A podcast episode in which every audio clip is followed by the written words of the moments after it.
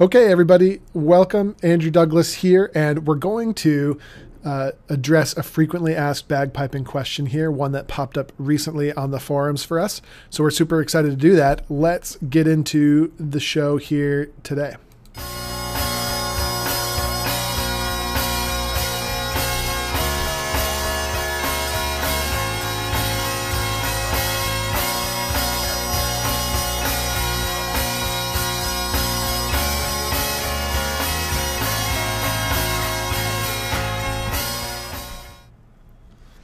All right, very cool. So, welcome everybody to episode, I want to say 34, it looks like, of Piper's Dojo TV. And um, I was just out for an afternoon walk here today uh, and thought to myself, there was the question that came in about high altitude, and I started daydreaming about this. And I've had a little bit of experience playing at high altitudes. Uh, when I was a member of the SFU pipe band, uh, we spent uh, two weeks each summer at Piping Hot Summer Drummer, which coincidentally has just ended this year, being 2016, of course. And I remember it kind of popped up in a class earlier this week. And then also it came through the uh, forum as well that we have here for premium members, which is a really cool place to hang out. And so it got me thinking a little bit. And my philosophy is kind of, or my approach to this has sort of changed over the years.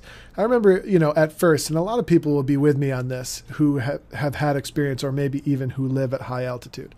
Um, you know, the temp- the temptation when you're at high altitude, right? Everything changes because quite literally there's less pressure in the air. I was just Googling this a few minutes ago.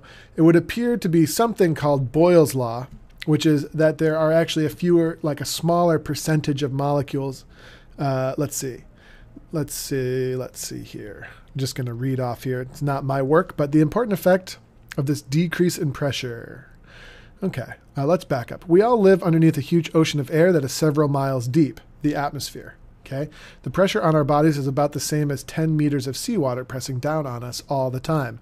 At sea level, because air is compressible, the weight of all the air above us compresses the air around us, making it denser. As you go up a mountain higher in altitude, the air becomes less compressed and is therefore literally thinner. Okay, the important effect of this decrease in pressure is this. In a given volume of air, there are fewer molecules present. This is really just another way of saying that the pressure is lower. This is called Boyle's law. The percentage of those molecules that are oxygen is exactly the same, 21%. The problem is that there are fewer molecules of everything present, including oxygen. So, what does this mean for bagpipers? Okay, and the answer is um, I don't really know for sure, other than to say this lower density of oxygen in the air has a definitive effect on the sound of the bagpipe. Okay, the reed tends to just not sound as good. Uh, you might also notice that you know with the usual amount of effort that you exert on the instrument, right, you you get way less response back in return. Uh, the bagpipe was certainly designed with sea level in mind. Okay, the vast vast majority of you know, bagpiping that occurred over, you know, many, many hundreds of years was all at sea level. And so I think everything was kind of designed to sound really good at that level. And then, you know, uh, now that we get into North America, we've got people literally living at high altitude in the in the Rocky Mountains and so on. And it gets a little bit interesting, doesn't it? The bagpipe doesn't sound as good. Um, there's also, you know, uh, purportedly and definitely in my experience, the air tends to be a lot drier at high altitude. Okay. However, temperatures tend to be low at high altitude as well. So uh, dry air, low temperatures, and then you blow moist air into it from your body. It also moisture also tends to condense a lot quicker as well. So the bottom line, right, before we get too much further, is that uh, high altitude just plain has a neg- negative overall effect on the instrument. So how do you deal with this problem? And there's a lot of stuff going around. Like uh, I'm just going to bring up uh, I'm just going to bring up the forum that we have just for giggles here and read through some of this stuff because it definitely got my own gears turning because it's all pretty common. Okay, so the question we had was from Ernie. Uh, and he says, used to live in southwest Washington where mild temperature, relatively high humidity, never had a problem with the pipes settling in. The chanter reed would not dry out when playing. We are now in central Oregon at over 3,000 feet of elevation with no humidity, and we are much warmer, etc., etc. He wants to get more humidity in the system, that kind of thing. And then people are coming back here, premium members, very graciously coming back with tips, right? And this is all like good stuff, like kind of conceptually, right? Uh, one person says a Piper's Pal reed protector is a must for storing it uh, between playing keeps the reed from drying out. So you may or may not have seen the fancy sort of uh, dry stocks where you, you put it on the top of the chanter and it's got like all sorts of different materials in the top of it in order to try to keep the moisture level of the reed you know at the right stage. You know and i've i've experimented with that and had various degrees of success. Um, another person says sometimes an ice cube or two in the bag helps right? And that that might sound crazy to someone who hasn't heard the ice cube theory before, except for that, you know, um, it's a pretty common technique to put an ice cube in there because it will gradually melt, right? It'll gradually sort of melt and or evaporate into the overall system and may or may not, you know, increase the overall humidity inside the bag or moisture content, right? Because people playing at high altitudes, to reiterate, people playing at high altitudes are dealing with a lot of dryness in the system. Um, a small damp sponge inside the bag. Another uh, person, you know, came in there. Someone said there are humidifiers that people use, like inside of their pipe case and stuff like that. Um, all this stuff. Now, um, you know, and, and this thread kind of goes on.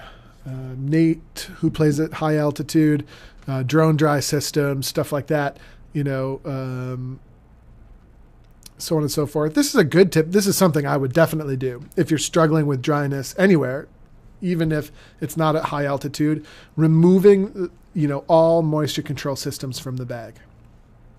Okay, so so anyway, you know, my feelings on this have really changed over the years, and I will say that my bagpipe quality has drastically increased over the years due to a really complicated formula that I want to show you.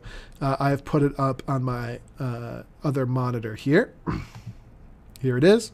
This is my complicated, highly scientific formula. It's called the bagpipe is going to do what the bagpipe is going to do. Right? This is the uh, you know uh, the formula I've discovered over y- years and years. It's very complicated. Another way of putting it is uh, you can't fight Mother Nature. Uh, we we try and we try and we try with bagpipes, but there's really no great way to do it. And uh, so where I'm going with this is none of these tricks are really going to work for you. Okay, maybe we can go through a couple of them as we continue on, but none of the tricks, the ice cube's not going to work, the sponge isn't going to work, the humidifier's not going to work because what happens is whenever you strike up your pipes in that environment, that high altitude environment, right? The uh, environment around you is going to adjust the instrument for you. It's just a matter of time how long it's going to take right? So that dry air, you know, that low pressure, super dry air, that's going to permeate. So you're going to end up with a pretty dry overall setup. You know, interestingly, most people still have moisture control system of, systems of some kind inside their bag, even though dryness is an issue. You want to get those out of the system, right? Because that moisture is going to give you those, those harmonics and it's going to help you stabilize your instrument sooner.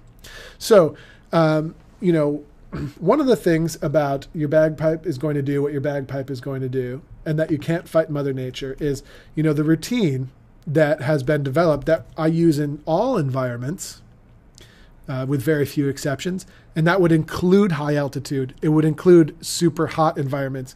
It would include super cold environments. It would include when it's raining. It would include when it's sunny. It would include when I'm in the UK. it includes when I'm in North America. Here's the routine, and I want you to think about this, especially if you're a high altitude player. Okay? Play the instrument uh, for 10 to 15 minutes, um, you know, regardless of whether or not it sounds good. This is when you first get your pipes out of the box, right? And you know, I call this the acclimatization period. Okay, and you know, everybody that's smart is doing this with their instrument. Okay, uh, play the instrument for 10 to 15 minutes, regardless of whether or not it sounds good. Okay, set the instrument down for at least 10 minutes, if not more. Okay, allowing the instrument to acclimatize. I don't know how to spell that. It's going to correct it for me. Okay, and then three, okay, this is the session, right? Have your session fine tune the instrument, etc. Right? Only at step three, okay, are we really going to make any uh, definitive uh, decisions. And step three, when we get to part three here, that's when your bagpipe is what it's going to be at high altitude, right? It doesn't matter if you've stored it in a Piper's Pal. Uh, it doesn't matter if there's an ice cube in the bag. It doesn't matter, um, you know, it doesn't matter if you put a wet sponge in the bag. It doesn't matter if you used a humidifier to store the instrument. Um, regardless of where you are, especially at high altitude, right? We want to get ourselves to step three and then we want to set up our instrument. Okay? What playing the instrument for 10 to 15 minutes is going to do uh, when you first get your pipes out of the box is that's going to get moisture into the system. It's going to get everything kind of working uh, and sort of ready to be played. What step two is going to do is it's going to let the instrument, you know, take its time to kind of soak in that uh, moisture that we put in. Right, the moisture is going to work its way into the reed, which takes a little bit of time. Right, it's not going to happen right away like it would if you dunked it in a tank of water, which you don't want to do. Okay, and then after that, okay, the uh, you know after that the next step is to pick up your pipes again after that 10 minute break. And your pipes should be well acclimatized at that point and then you go with what you've got.